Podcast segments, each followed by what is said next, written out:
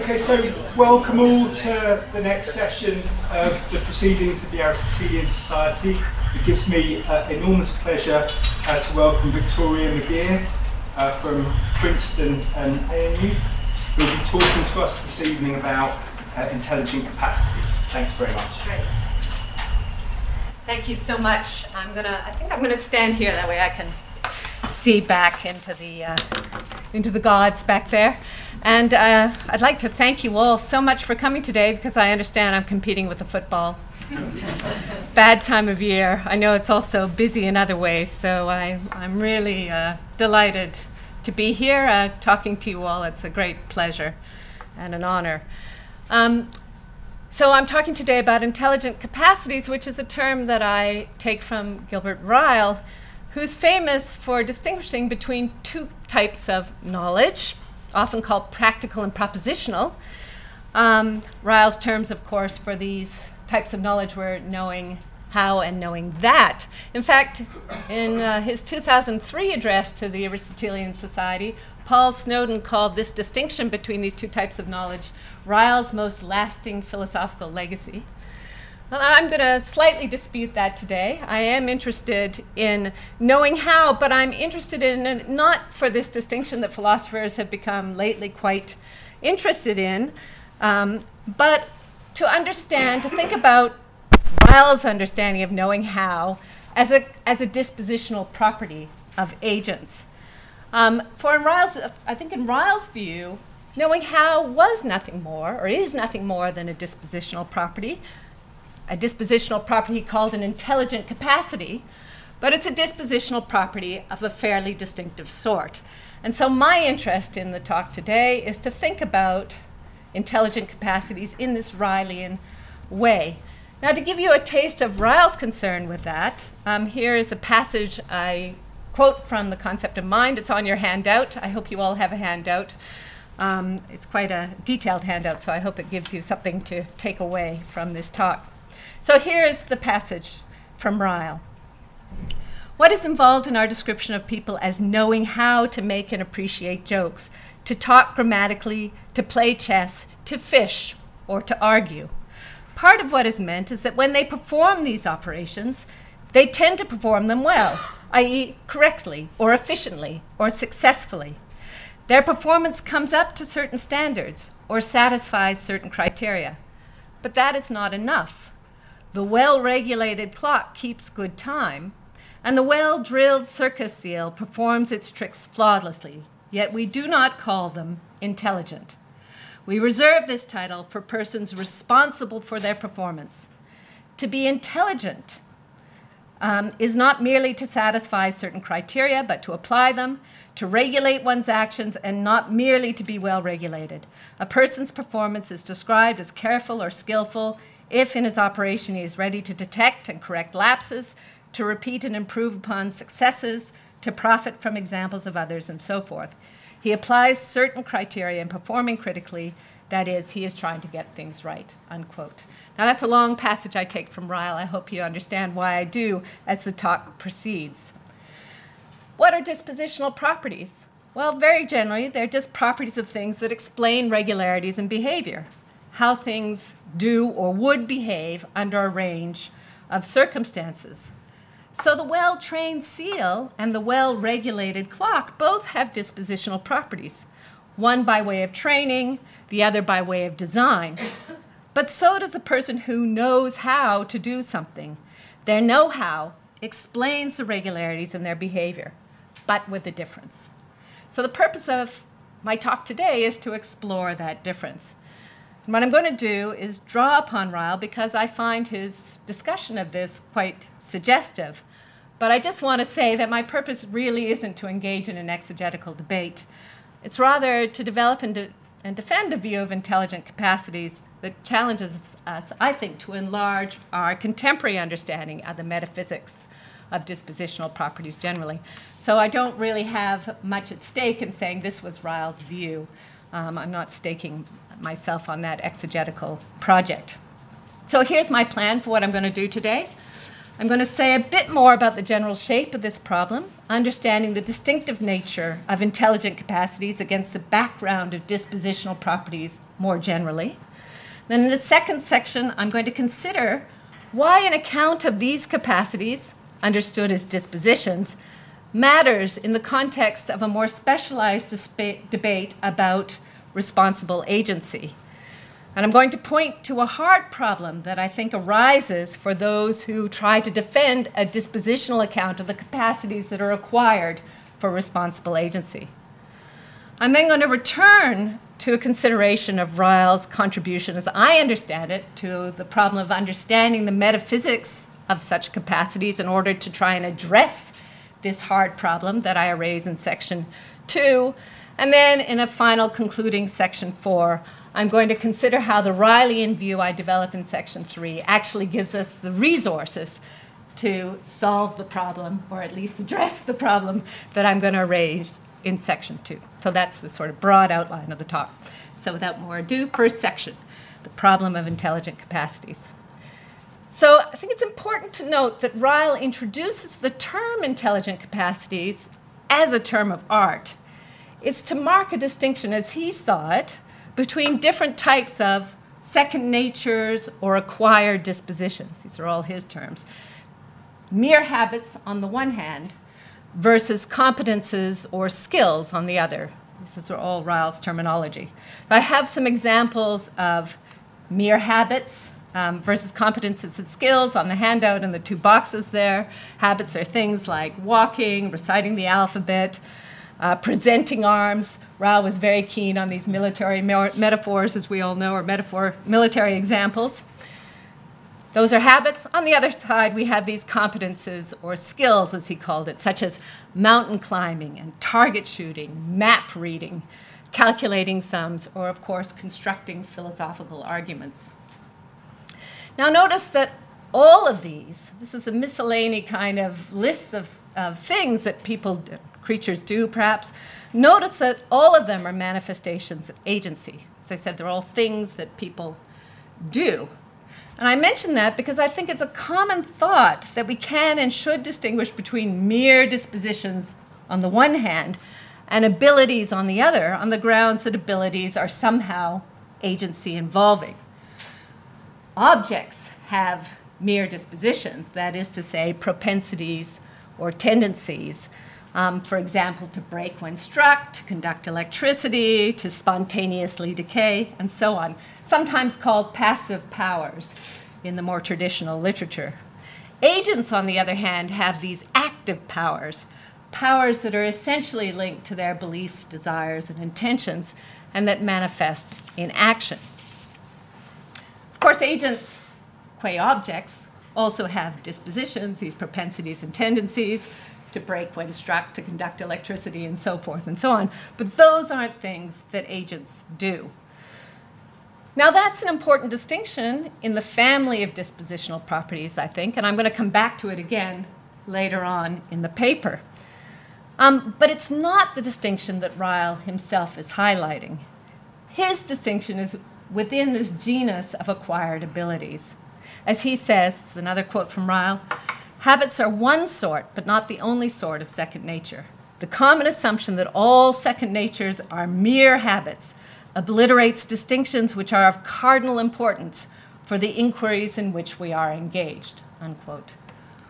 Now, to remind you, Ryle's inquiries have to do with the nature of mind, and in particular with how qualities of mind, that is, intelligence, are manifested in distinctively complex patterns of actual and possible behavior.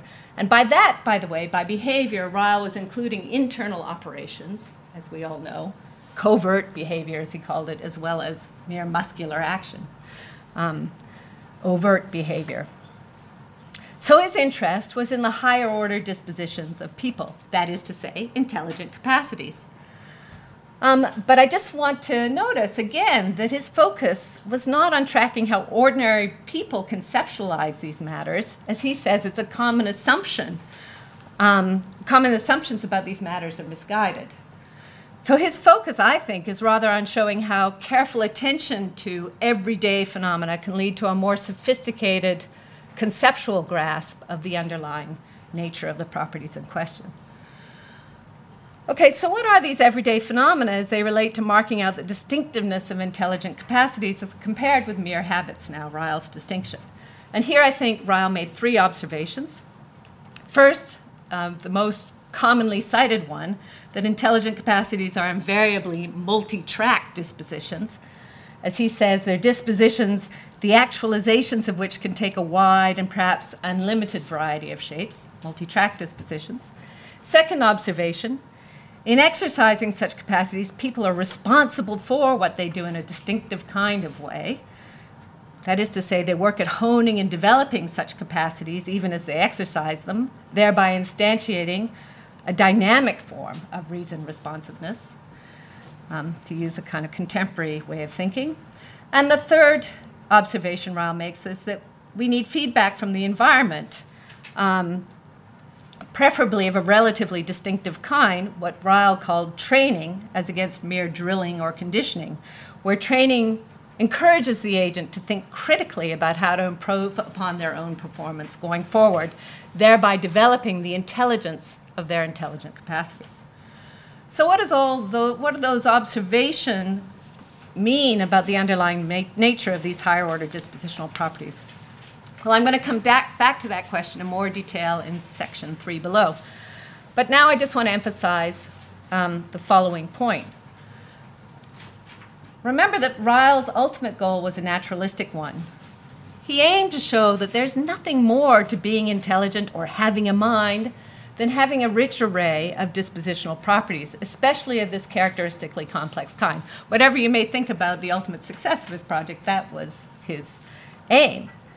So, in one fundamental sense, Ryle regarded dispositional properties as all of a piece, all naturalistically respectable, no matter how complex they, they get goes for habits as well as intelligent capacities.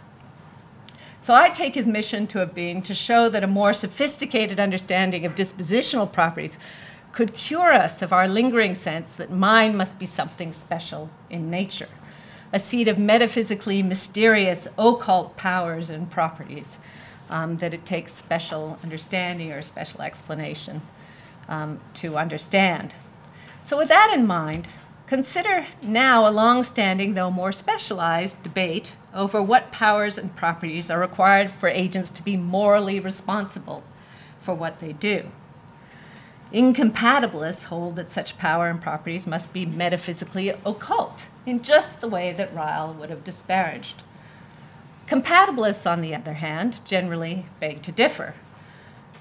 In fact, one recent strand of this compatibilist resistance more or less recapitulates Ryle's central message that a more sophisticated understanding of dispositional properties can cure us of our lingering sense that special occult powers of mind are required to account for responsible agency. So, in the next section, I'll review this overall debate, explaining how so called this is Randolph Clarke's term, the so called new dispositionalists hope to deliver on making sense of responsible agency in naturalistic terms. And by the new dispositionalists, Clark had in mind people like Michael Smith, Michael Fara, and Kadri Vihvelin, and I'm, those are the people I'll be referring to in, in this talk. Now, I think the project of the new dispositionalists sadly fails, but in my view, it's because they don't have a sophisticated enough understanding of what intelligent capacities are in the sort of Rylean vein that I'm going to develop. So I'm going to try and solve the problem that arises for the new dispositionalists by talking about a different way of conceiving of dispositional properties in what I think of as a Rylean way.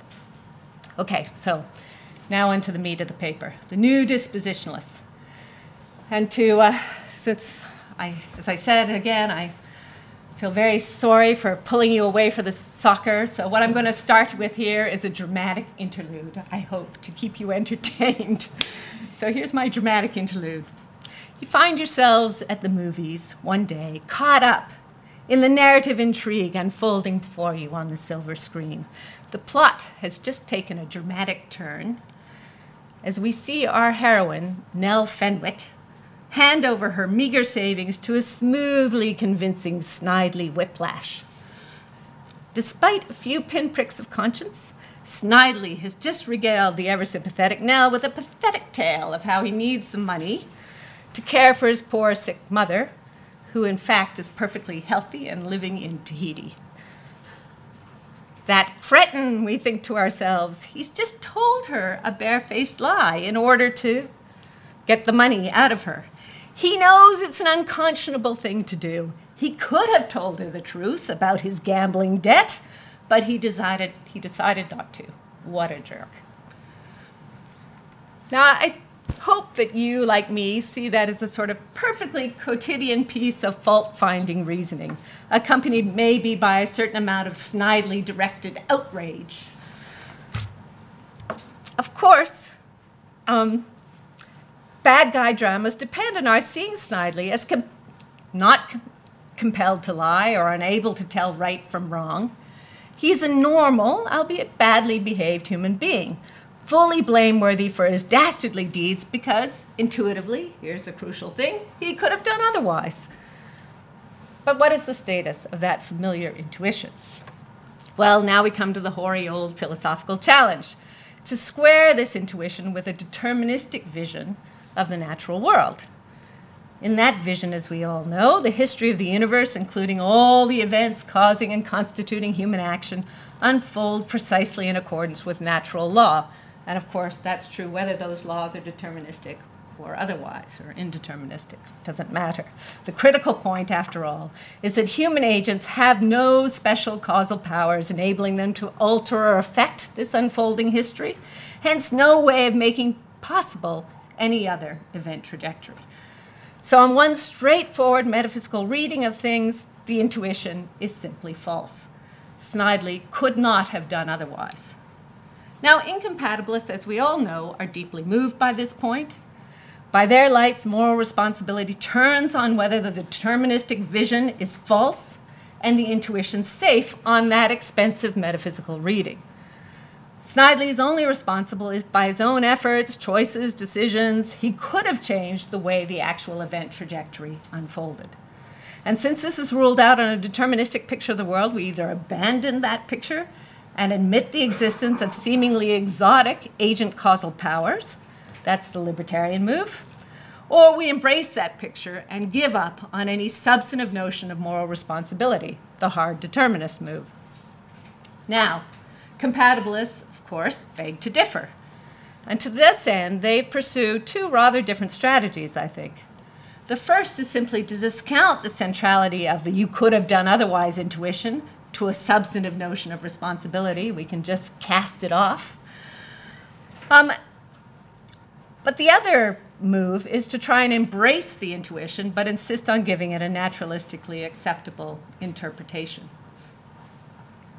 Now, I think that second strategy is more straightforward, but it depends on coming up with a naturalistically acceptable interpretation that's both plausible and philosophically defensible, i.e., it resists, you know, certain range of counterexample or even deeply considered objections.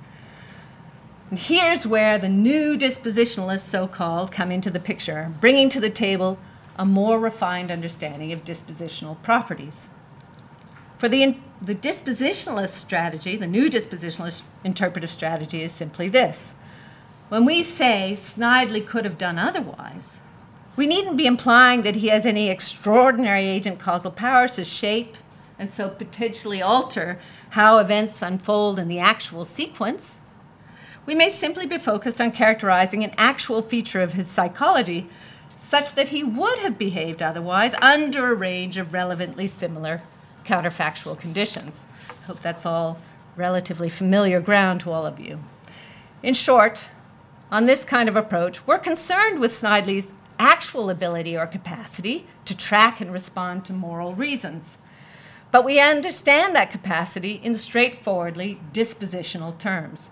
Here's a representative quote from Kadri Vihvelin's work we have the ability to choose on the basis of reasons by having a bundle of capacities which differ in complexity but not in kind from the capacities of things like thermostats, cars, and computers.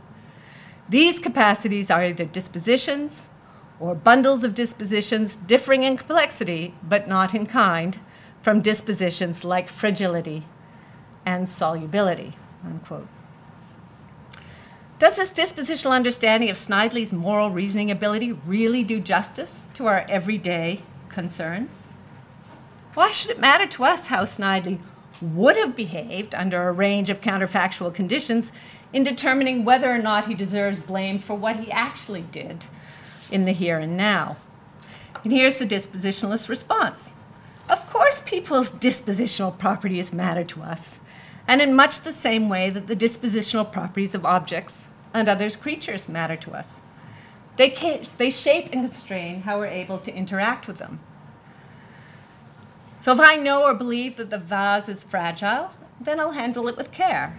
If I know or believe that the dog is housebroken, then I'll let him wander freely around the house without supervision.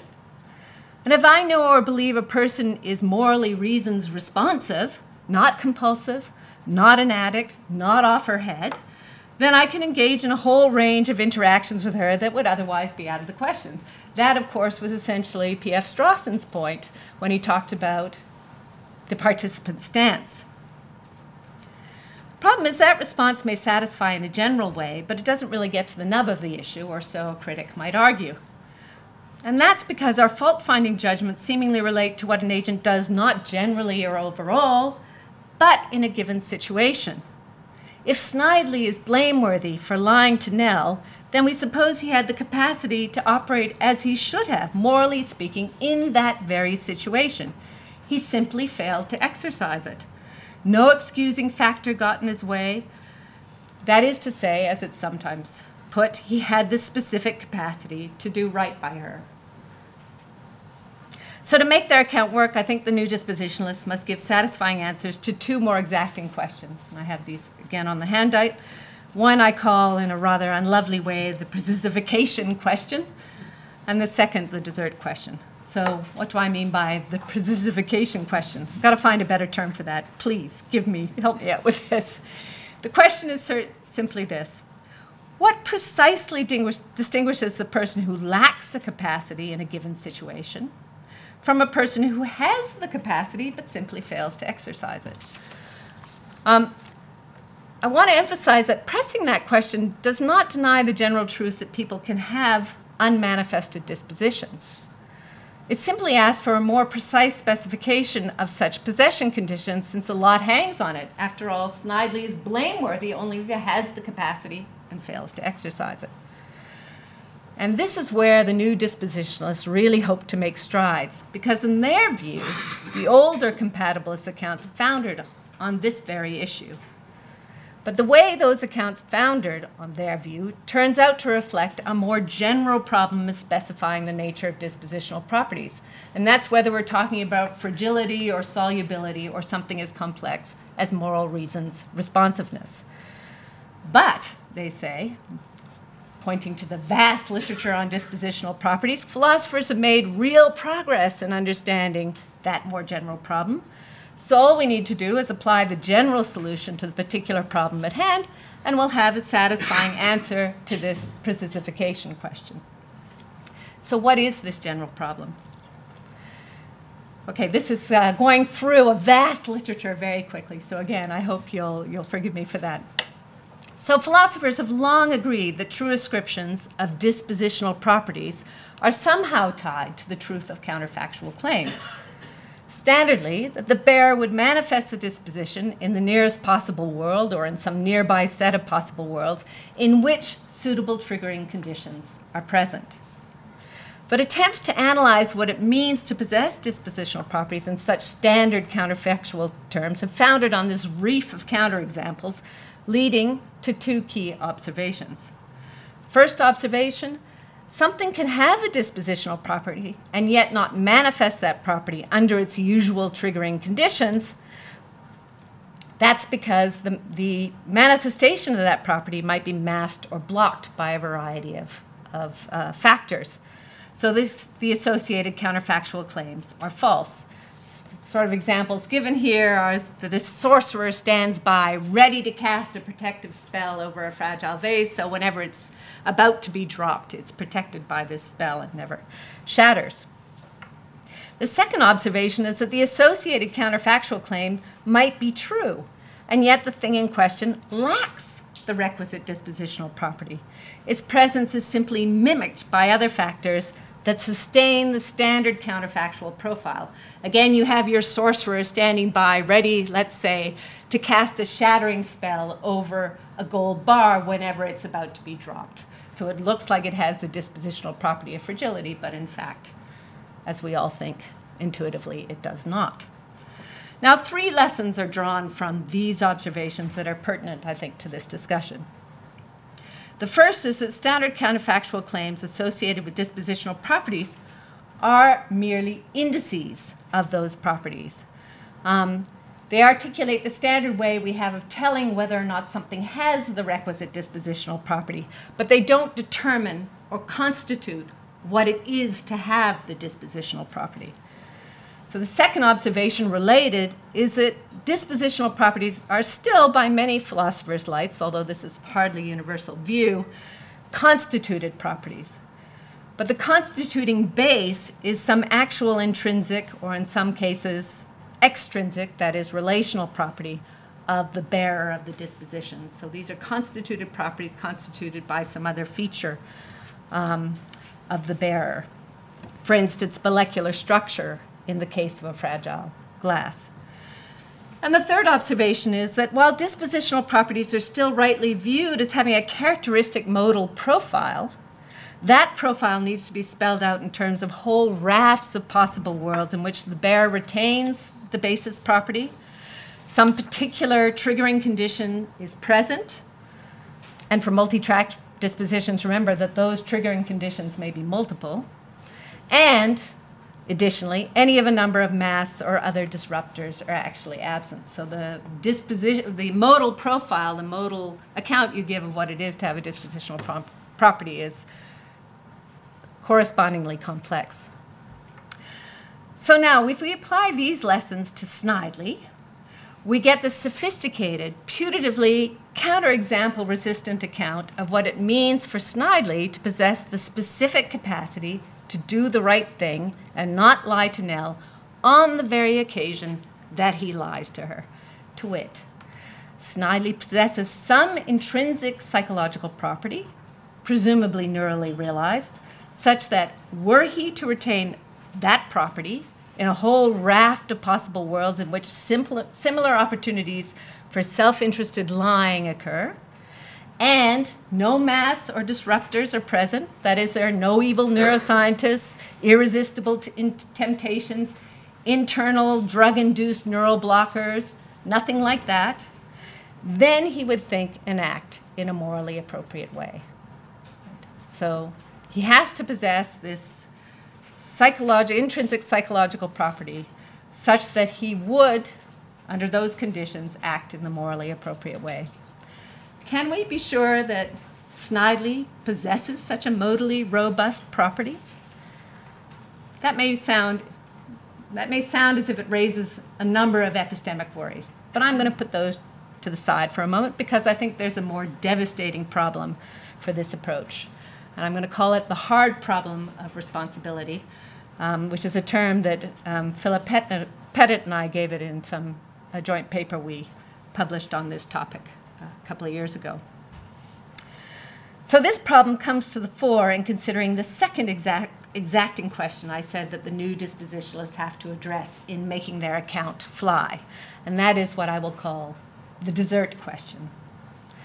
So now, if Snidely is blameworthy for lying to Nell, then we not only suppose he had a certain capacity that he failed to exercise, we have to regard that failure as down to him in a normatively substantive way. That is, we take Snidely, the agent, to be responsible for it. It's his fault. And that's why he's properly blamed for it. How do the new dispositionalists make sense of that phenomenon? Recall that Snidely is responsible for lying to Nell only if he had not some generally accepted legitimate excuse for his lying, right? We put that to the side when we said he had the specific capacity. He wasn't compelled, he wasn't off his head, he wasn't over, overwhelmed by a Tourette's like tic or something like that. No, he had the specific capacity. But on the new dispositionalist account, if Snidely had that capacity, then he must have been affected by some additional mask or block that prevented the manifestation of his reason responsive disposition in the circumstances in which he lied. Maybe it was some glitchy neural circuitry, maybe some brute chance. But in that case, why shouldn't we respond to Snidely just as we would in typically excusing conditions? Perhaps with sympathy, disappointment, distress, sadness, but certainly not with fault finding blame. Because the difference between the sort of standardly accepted masks or blocks, the legitimate excuses, and these glitchy causal circumstances that explained why he lied just seems to be normatively moot. Now, at this point, it might seem appealing to lean on a distinction I noted earlier between capacities or abilities and mere dispositions, to wit, capacities or abilities are agency involving insofar as they're essentially linked to an agent's beliefs, desires, and intentions. Hence, they're voluntarily exercised, and so within the agent's control. Now, that leads to the natural thought that Snidely failed to exercise the relevant capacity because he didn't try. That's why he's to blame. But now we ask, why is it that Snidely didn't try? On pain of regress, we would want to source that in a distinctive capacity that Snidely failed to exercise. For then we have to ask why he failed to exercise that capacity, and the whole problem arises again. He failed to try because he failed to form the appropriate beliefs, desires, and intentions. And he failed to form those mental states in the presence of a capacity to do so because the manifestation of that capacity was master blocked by some glitchy neural circuitry, some brute chance. That is, through no fault of his own. So he's not to blame. In fact, if you think about it, I think we can reinforce this conclusion by recalling what makes it the case that Snidely has the relevant capacity in the first place on the new dispositionalist view. He must possess an intrinsic psychological property such that his not thinking and acting in morally appropriate ways is out of character, as we might character, uh, colloquially say. But that implies that he's really something of a Dudley Do Right, dressed up in bad guy snidely clothing. That is, he's basically a decent guy who's simply the victim of glitchy neural circuitry, or as incompatibilists are fond of saying, of circumstances outside of his control. That makes our blame seem doubly inappropriate. In sum, the new dispositionalists may have given us a plausible, naturalistic account of what makes Snidely a responsible agent, that he has the right sort of dispositional profile, but we can hardly say he's blameworthy in light of that fact. He's hardly worthy of a normatively substantial kind of blame that presupposes a fault finding notion of desert. That's the hard problem of responsibility. And it appears to leave us with the following unpalatable choice.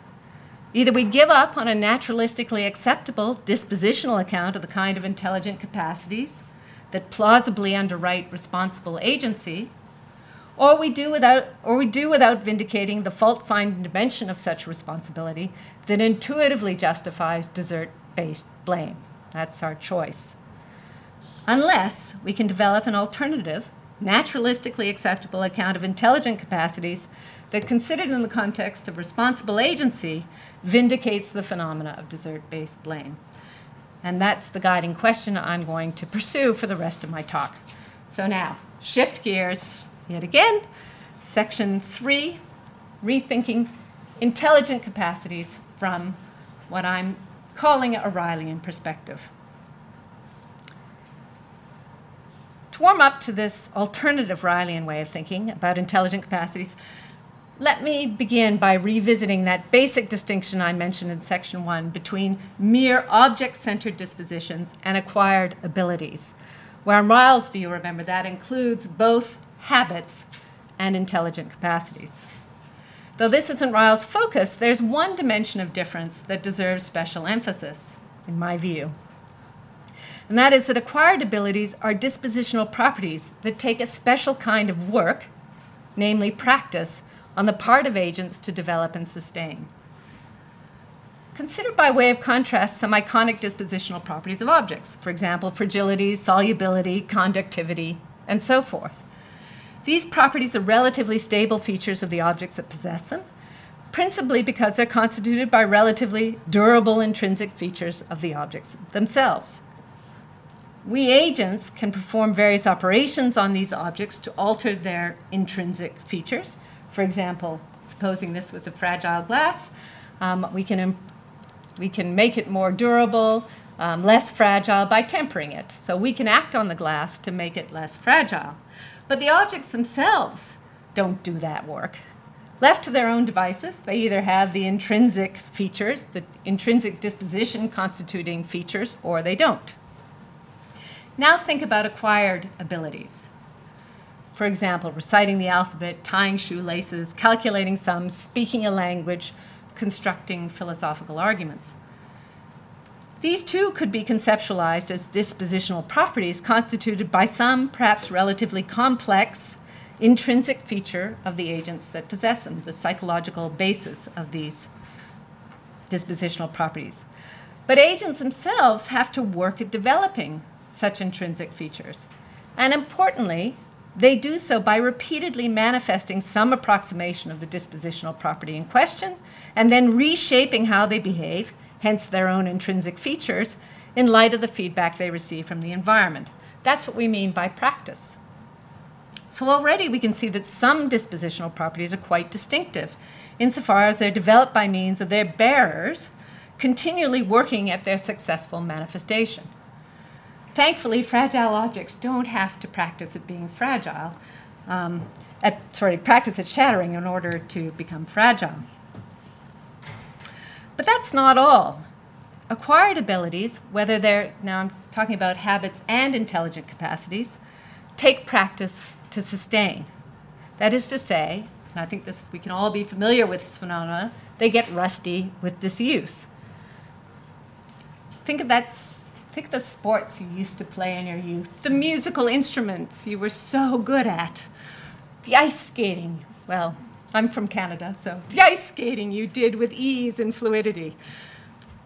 No more, alas. what explains the degradation of these once mastered abilities? Well, I think this is a biologically reasonable hypothesis. While agential abilities are dispositional properties constituted at least in part by intrinsic features of agents' brains, these intrinsic features, presumably cortical networks, are essentially fragile, I'll call essentially fragile, in the sense that they maintain their integrity dynamically on a use it or lose it functional basis. It takes practice to keep these things going. So the upshot of this that even in the case of physical abilities, it's not just the body that gets out of shape. Cortical networks get out of shape as well. And they only remain in shape so far as their practitioners continue to manifest the dispositional properties in question. That is, by means of exercising their hard won abilities and receiving feedback that reinforces the required cortical circuitry. If you just think about it, how much do we practice speaking a language? We practice it all the time in day to day encounters. And I think a lot of this um, practice of our own dispositional abilities is we lose sight of because we have to use these dispositional properties on a daily basis. And so we don't we lose sight of the way in which we're actually practicing these things all the time and thereby sustaining the properties in question. Now, how did that dynamic feature of agential disposition escape systematic philosophical attention, at least in certain quarters? Well, I think a number of factors are probably at work. I've just gestured towards one, but I think one in particular is relevant to this discussion. I think it stems from embracing a methodological framework that privileges atemporal analysis over intertemporal insight. So we're content to look at time slices of agents, considering how they're constituted in the here and now, such as to possess the dispositional properties much as objects do. That is, properties characterizable in terms of having a modally robust profile. And from this perspective, worrying about how agents or objects come to have or sustain those properties is simply beside the point. That's because we're taking this atemporal methodological perspective. But I think that atemporal perspective obscures the distinctive nature of abilities in two key respects. First, as I've already noted, it obscures the distinctive nature of the intrinsic properties that constitutes the agent's abilities, in a given time slice. That is, these are feedback dependent dynamical structures that require their bearers to take a more active role in ensuring they're maintained. And the second um, feature that's obscured is the more robust sense in which acquired abilities are agency involving. Now, philosophers tend to fixate a lot on the fact that acquired abilities are voluntarily exercised. But I want you to notice that when we're talking about acquired abilities like speaking a language, there's an aspect of that ability that is not voluntarily exercised. That is to say, I can't help but understand people who are speaking to me, to me in the language that I, that I know. So we tend to focus on the fact that acquired abilities are voluntarily exercised, not noting how there's a sort of perceptual or epistemic part of the ability that is not voluntarily exercised. Not. In any case, abilities, I think, are more deeply agency involving than this, so far as agents have to take responsibility for developing and maintaining their abilities. That is to say, they require the effort of practice.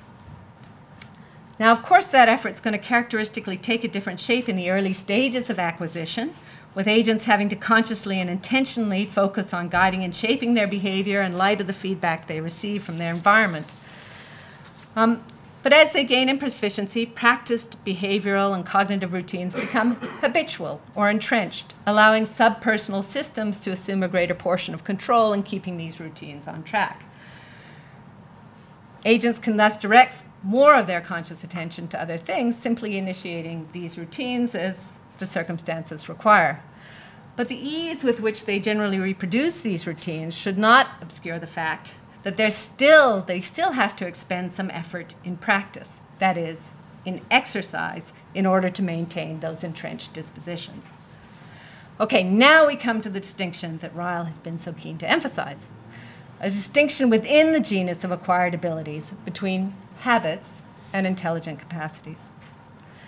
Habits, as I've already indicated, I think, are essentially entrenched cognitive and behavioral routines, reproduced with ease and not much conscious attention or effortful monitoring by the agents involved. As Ryle said, when we describe someone as doing something by pure or blind habit, we mean that he does it automatically and without having a mind to what he is doing. Unquote. By contrast, intelligent capacities or skills are exercised in a consciously attentive way. Skilled agents think what they are doing as they engage in the relevant activity.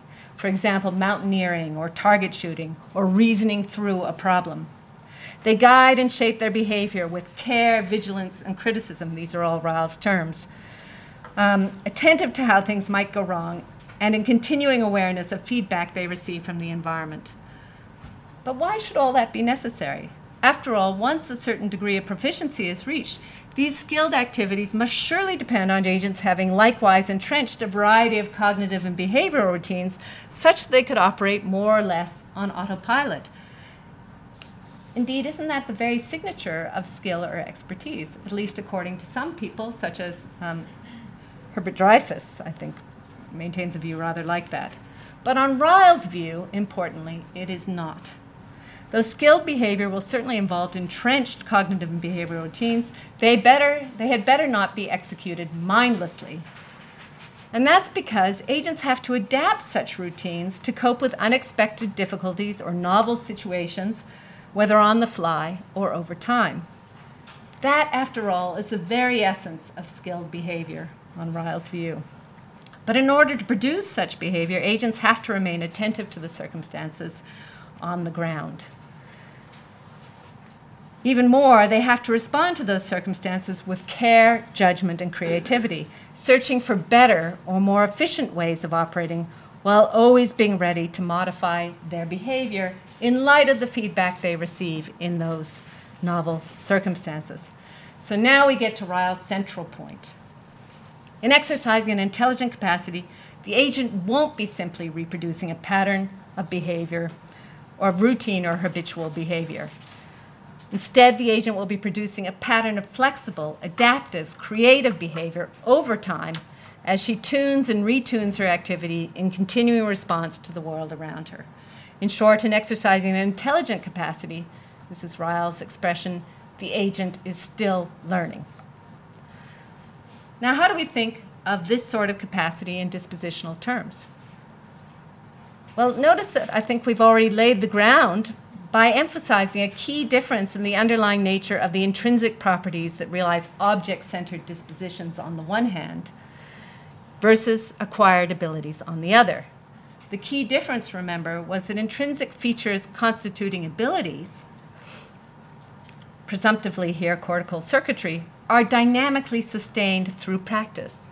That is, by way of the agents actively reproducing the target behavior on a fairly regular basis. But now we're going to add the following wrinkle. The intrinsic features constituting intelligent capacities, again presumptively cortical circuitry, are not dynamically sustained over time, rather, they're dynamically altered or developed over time as the agent continues to modify what she does in light of the feedback she receives. Could such a capacity be adequately captured within a traditional time slice framework for characterizing dispositional properties? Well, clearly not. From the time slice perspective, the situation would look something like as follows. At time T1, the agent is psychologically such that she possesses a modally robust property, call it alpha. And then at a subsequent time T2, she is psychologically such that she possesses a different modally robust property, call it beta. But this entirely misses how the two time slices are connected in virtue of the agent's underlying psychological constitution. By contrast, if we take an intertemporal perspective, then this salient fact emerges. In possessing an intelligent capacity, the agent is psychologically such that at any given time, she is primed to engage with the world in ways that potentially drives her own development. She is driving her own development. So, in the right sort of situation with the right sort of feedback, we can explain the transformation she undergoes from time T1 to time T2 as part and parcel of her manifesting her intelligent capacity, a capacity that's thereby developed and enriched by virtue of its own dynamic nature. And notice that in different situations with different kinds of feedback, of course, the trajectory of development will be different. So, by way of winding up this discussion, let me briefly elaborate time on this intertemporal view by connecting it with three observations that I said Ryle makes about intelligent capacities in section when I mentioned in section one. Actually, I think I maybe only focus on two of these reasons of time. The first is that higher grade dispositions of people are invariably multi track, not single track. Remember, Ryle said they are dispositions, the exercise of which are indefinitely heterogeneous. Now, on the standard view, this can be modeled in a time slice fashion with an incredibly rich and varied range of manifestations already encoded and ready to go under suitable variations and triggering conditions. That's the picture. So we spell out the nature of this dispositional property, at least in principle, in terms of how the agent would behave as she is constituted here and now in this broad range of alternative possible worlds. On the intertemporal picture, however, it's a different story. The multi track or heterogeneous nature of the agent's disposition is more realistically spread over potential developments in the way she's constituted here and now, given a trajectory of suitable interactions with her environment. So it has this essential temporal component. So, for example, the skilled mountaineer has the capacity to reach the summit of Everest because he's both climbing and also teaching himself how to climb in circumstances of this sort. That's, a, that's an example taken directly from Ryle. Second point, um, second observation Ryle makes in order to sustain and develop an intelligent capacity, and this is absolutely crucial, the agent has to receive an appropriately rich kind of feedback from the environment. That is, the kind of feedback that stimulates and motivates the use of her critical faculties in shaping her behavior. That is, specific feedback regarding pros and cons of her performance that allows her to develop her own understanding of how to modify and improve what she's doing going forward. Um, recall that that's in contrast with habits, which can be just inculcated via mere conditioning. Moreover, since the exercise of an intelligent capacity is always a work in progress, the need for this kind of critical faculty never goes away, no matter how skilled the agent becomes. And that's another crucial point. She's always needing this feedback from the environment. So now, short concluding section, relatively short, the hard problem revisited. So the upshot of leaving our discussion of moral responsibility earlier was to leave us with this unpalatable choice.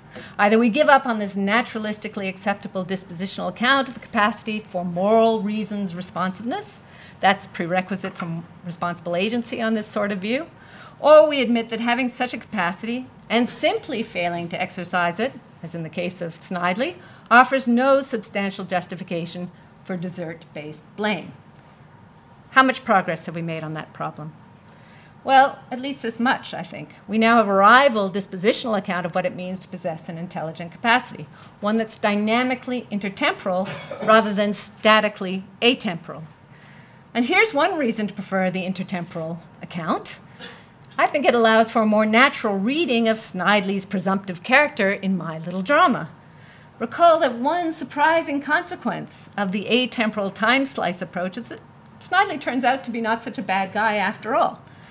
He only possesses the relevant reason responsive capacity insofar as he possesses some intrinsic feature such that holding it constant just as it is now, he would think and act as he should towards Nell in this rich range of possible worlds. So he seems more like this Dudley Do Right character. But the Snidely I envisioned in my drama is a bad guy. He's Snidely Whiplash. He's not a psychopath, of course, but he's certainly not someone who has this atemporal modal profile of a Dudley Do Right. So, in what sense does Snidely possess the capacity for moral reasons responsiveness? Well, my answer is in the inter- dynamic intertemporal sense. On this Ryleyan view, Snidely has the relevant capacity just in case he's the sort of agent that willy nilly takes an active role in maintaining and developing his own dispositional property of responding appropriately to moral reason. And he's that sort of agent simply in virtue of possessing the kind of cortical cir- circuitry that's dynamically sustained and or critically modified by way of receiving feedback from the environment in consequence of the way um, he acts. But now, how does that solve the hard problem? For even if we suppose the evil doing Snidely has a capacity for moral reason responsive, responsiveness in this intertemporal sense, how does that make him blameworthy for lying to Nell that is genuinely worthy of desert based blame? Now, in responding to that challenge, I think we need to consider again the sort of feedback Snidely requires in order to maintain or develop his intelligent capacity for moral reasons responsiveness. Recall that it has to be such as to stimulate Snidely's own judgment and concern regarding how he should think and operate in the moral domain. So it must instruct him in some reasonable detail as to how he's gone wrong. And it must also call upon him in an energetically motivating way to exercise better judgment and self regulating regarding his activities going forward. Ah, enter the phenomena of desert based blame. So I think it has five interrelated features that make it particularly apt for giving Snidely the feedback he needs, all powerfully expressed, in my view, via, as it so often is, the heated finger pointing claim you could have done otherwise.